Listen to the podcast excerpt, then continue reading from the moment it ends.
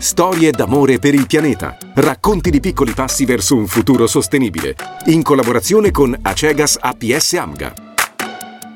Cari amici, benvenuti a un'altra storia d'amore per il pianeta. Oggi però questa storia ci porta a conoscere anche il depuratore di Servola, a indagare qual è il compito di un depuratore, che cosa fa e soprattutto perché si chiama il depuratore che parla con il mare. Ma non solo, andiamo a scoprirlo attraverso chi ci lavora mm, all'interno di questo depuratore per raccontare come funziona ma anche che cosa significa lavorare in questo ambito. E allora con noi, con con grande piacere abbiamo proprio Andrea Cain, responsabile dell'impianto di Servola a Trieste. Andrea, buongiorno, è un piacere averti qui. Buongiorno a tutti e grazie a voi per l'invito. Allora Andrea, cominciamo parlando proprio di questo, delle caratteristiche di questo depuratore, un depuratore che parla con il mare perché è sempre in equilibrio con quello che è l'ecosistema marino, ovvero, per spiegarlo meglio e con parole semplici, diciamo che il nostro mare si è abituato che noi umani, insomma, attraverso queste acque cosiddette reflue, gli, gli diamo dei nutrimenti e quindi ha bisogno di questi nutrimenti. Però, grazie a questo nuovo depuratore, è possibile capire quando gliene servono di più o quando ne ha già abbastanza. Questa ovviamente era una visione semplificata, ma ad Andrea lascio a te poi spiegare nel dettaglio di che cosa si tratta. Grazie. Allora, ovviamente voglio precisare che non è semplice raccontare la complessità di un impianto di questo tipo in poche parole, però una delle sue peculiarità che lo differenzia dagli altri impianti è appunto il fatto che con questo impianto noi siamo in grado di controllare eh, effettivamente la caratteristica dell'acqua che andiamo poi a immettere nel, nel corpo recettore. L'impianto è stato costruito eh, costruzione dell'impianto è cominciata nel 2016 ed è terminata a fine 2018, però pensate che tutto lo studio di progettazione è cominciato nel 2004, quindi è stato un lungo percorso che ha messo in campo tutta una serie di aziende, di investimenti e di conoscenze che appunto ha portato alla costruzione di questo impianto così, eh, così innovativo. L'impianto nasce non solo con la capacità di controllare effettivamente la, la qualità dell'acqua che noi andiamo a immettere in mare, ma con tutta una serie di accorgimenti che permettono a questo impianto eh, di avere un, un aspetto, come si può dire, green, nel senso che eh, l'impianto è dotato di impianti fotovoltaici, l'acqua che viene depurata viene riutilizzata all'interno di questo impianto e tutti i componenti, tutti gli equipment sono stati installati con speciale riguardo all'ottica di risparmio energetico. Quindi insomma parla con il mare ma è anche un impianto veramente attento all'ambiente. Tra l'altro Andrea lo dico anche per i nostri ascoltatori, se qualcuno di voi fosse curioso io vi invito ad essere curiosi perché spesso e volentieri magari si parla e non, si è, non ci si è informati in modo approfondito sulle realtà di cui parliamo, in particolare quando si tratta anche eh, di ambiente. Andate a scoprire proprio le caratteristiche di questo depuratore in ogni singola fase perché queste sono descritte proprio sul sito, sono adatte a tutti e si può proprio entrare all'interno del depuratore per capire come funziona, è vero Andrea? È vero, sì. E volendo per gli ascoltatori possiamo anche dire che c'è sul, su YouTube c'è un bellissimo video di una ventina di minuti circa dove viene proprio descritto eh, ogni, parte, eh, ogni parte dell'impianto con un contributo eh, mio ma un contributo anche della responsabile del, dell'OGS. Responsabile dell'OGS che giustamente hai citato perché mh, nel monitoraggio proprio del mare anche del, in questo colloquio, diciamo così, del depuratore con il mare sono coinvolti anche ARPA e OGS proprio per uh, lavorare in sinergia affinché questo sia un depuratore sostenibile da tutti i punti di vista. Esatto, questa sinergia non è stata messa in campo solo uh, alla fine della costruzione, ma è stata una collaborazione che è cominciata all'incirca nel 2014 perché a Sega Sapiens Amga insieme all'OGS e all'ARPA hanno cominciato a monitorare lo stato del nostro golfo prima della costruzione, durante la costruzione e dopo la costruzione. Noi riceviamo costantemente degli aggiornamenti sullo stato del mare e questo volendo ci, perm- ci permetterebbe di eventualmente modificare il, eh, modificare il dosaggio e quindi i trattamenti che noi andiamo a fare sulle acque reflue che riceviamo in ingresso.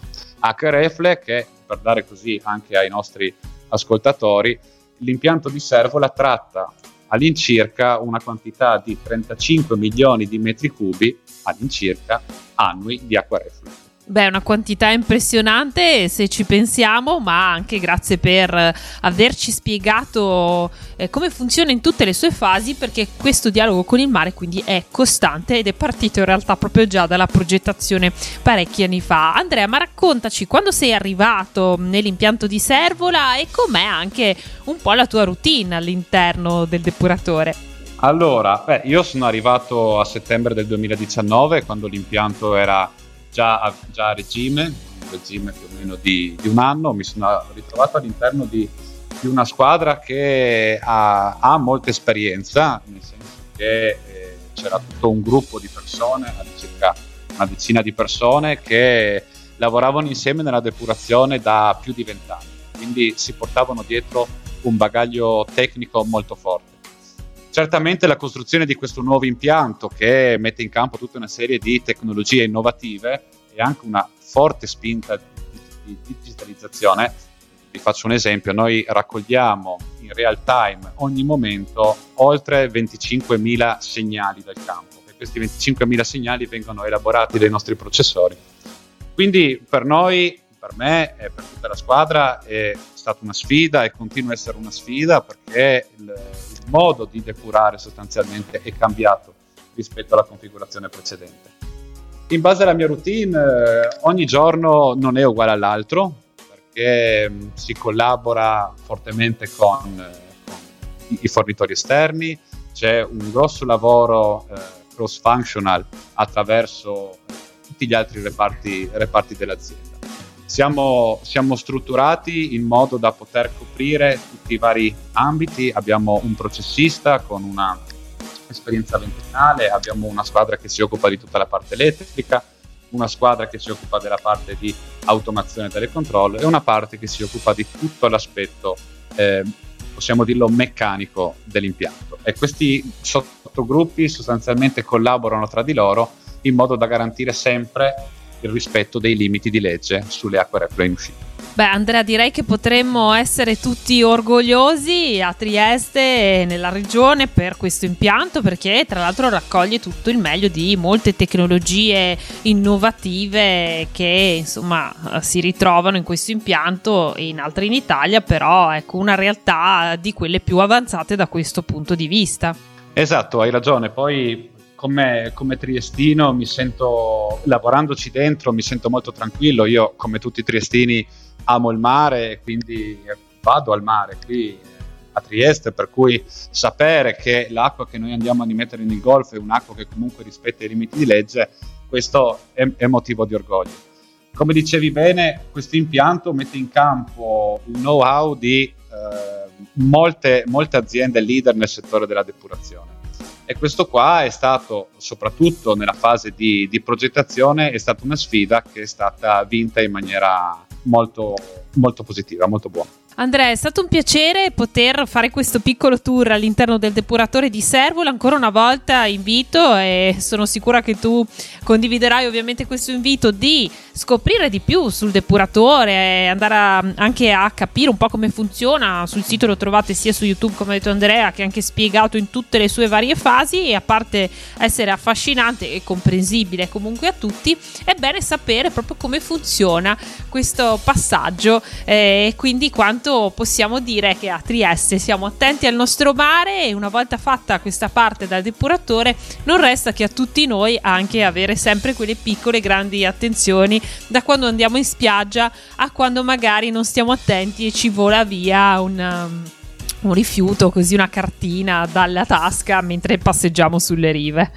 Esatto, sì. Eh, invito anche invito appunto gli ascoltatori a guardare il video su YouTube e speriamo che al termine dello stato di emergenza legato alla pandemia Covid si possano riprendere tutte le visite eh, di porte aperte al depuratore, attività che facevamo quasi ogni weekend eh, proprio qui al depuratore, che purtroppo sono state, come detto, sospese per via della pandemia. Dici bene Andrea, infatti e noi ovviamente saremo i primi ad annunciare questa ripresa delle visite al depuratore, bello anche perché condividere anche queste informazioni con la città e i cittadini significa appunto voler essere al massimo trasparenti nel raccontare quanto importante sia eh, riuscire a fare gruppo e sinergia quando si tratta di preservare una risorsa importantissima per questa città e per tutta la regione dal punto di vista ambientale e anche da quello economico. Andrea, noi ti ringraziamo davvero per questa storia e ti auguriamo buon lavoro. Grazie. Grazie a tutti voi. Ed è tempo, insomma, di percorrere gli itinerari che sempre caratterizzano le nostre storie d'amore per il pianeta. D'altronde vivere in mezzo alla natura e scoprire la città a piedi e senza, insomma, utilizzare eh, le automobili è anche un modo proprio per amare sempre di più il nostro pianeta. Oggi vi abbiamo parlato del depuratore che parla con il mare, quindi di questo importante aiuto nel preservare proprio il nostro mare. E allora godiamocelo questo mare come per esempio con delle bellissime passeggiate che la costa triestina ci offre. Dal Carso, quindi eh, un, un, un, habitat che ci ricorda moltissimo quello della montagna, fino proprio al mare. Un passaggio che ci permette anche di vedere come cambia l'ambiente in pochissimi passi. Partiamo oggi proprio da Prosecco per arrivare fino al castello di Miramare in un bellissimo sentiero noto anche come sentiero natura il numero 9 del CAI, li trovate tra i sentieri segnalati. È un percorso abbastanza facile da fare con tutti, anche con i piccoli, anche perché troveranno veramente in questo percorso degli spunti affascinanti proprio di tutte le varie declinazioni di quello che la natura ci offre. E partiamo proprio dal laghetto di Contovello un laghetto molto bello e suggestivo in qualsiasi stagione quindi questo è un percorso da fare anche d'inverno nelle belle giornate. Un sentiero panoramico che poi ci porterà anche fino a Contovello anche d'estate è ombreggiato e facilmente percorribile. Se lo fate da Prosecco fino a Miramare è più semplice ovviamente da Miramare in salita verso Prosecco è un pochino più impegnativo ma vale assolutamente la pena di percorrerlo, un dislivello di 220-240 metri che fa parte dei famosi sentieri dei pescatori.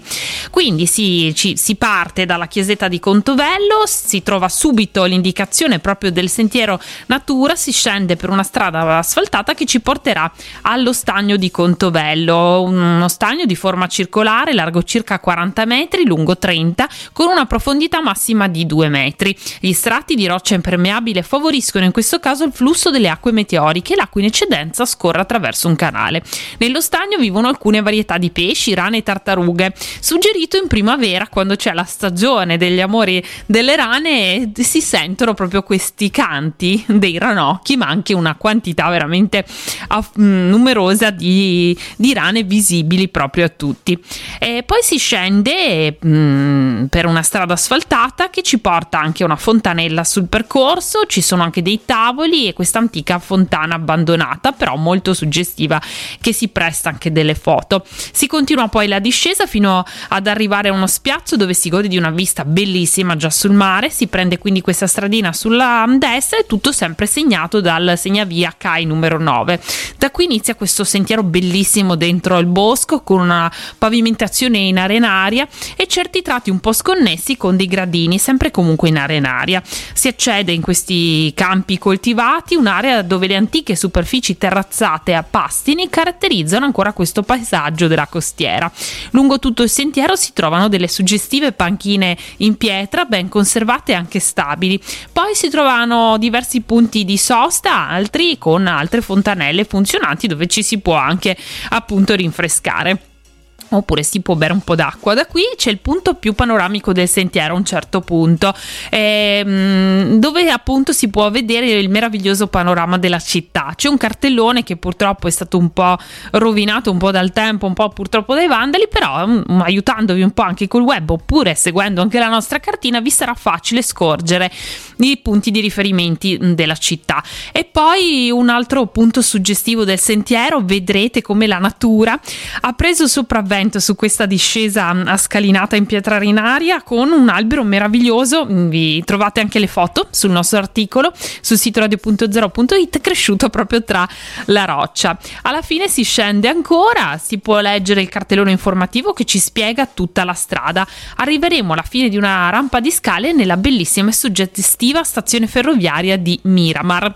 All'epoca della costruzione del castello di Miramare, nella seconda metà dell'Ottocento, si sentì infatti la necessità di creare una stazione ferroviaria sulla linea Trieste-Vienna e così venne realizzata la stazione che oggi è per lo più utilizzata dagli studiosi del centro di fisica teorica che si trova nelle vicinanze.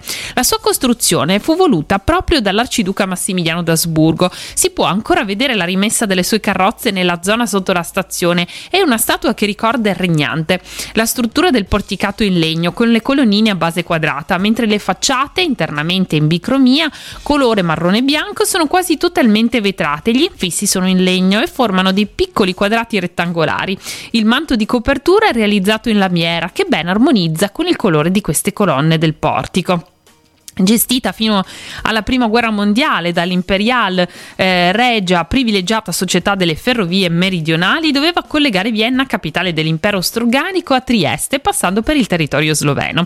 La sua costruzione iniziò nel 1842 presso la capitale e l'imperatore Francesco Giuseppe giunse a Trieste in treno il giorno dell'inaugurazione il 27 luglio 1857 Carlo Gega ingegnere a cui spetto il compito di redigere il progetto decide di adottare il principio austriaco austriaco di valicare le Alpi con il percorso più breve, anche se tortuoso, e prevalentemente scoperto. La linea ferroviaria a doppio binario sarebbe passata per Graz, Maribor, Lubiana e Postumia. L'apertura della ferrovia diede slancio anche cava, alle cave di Trieste.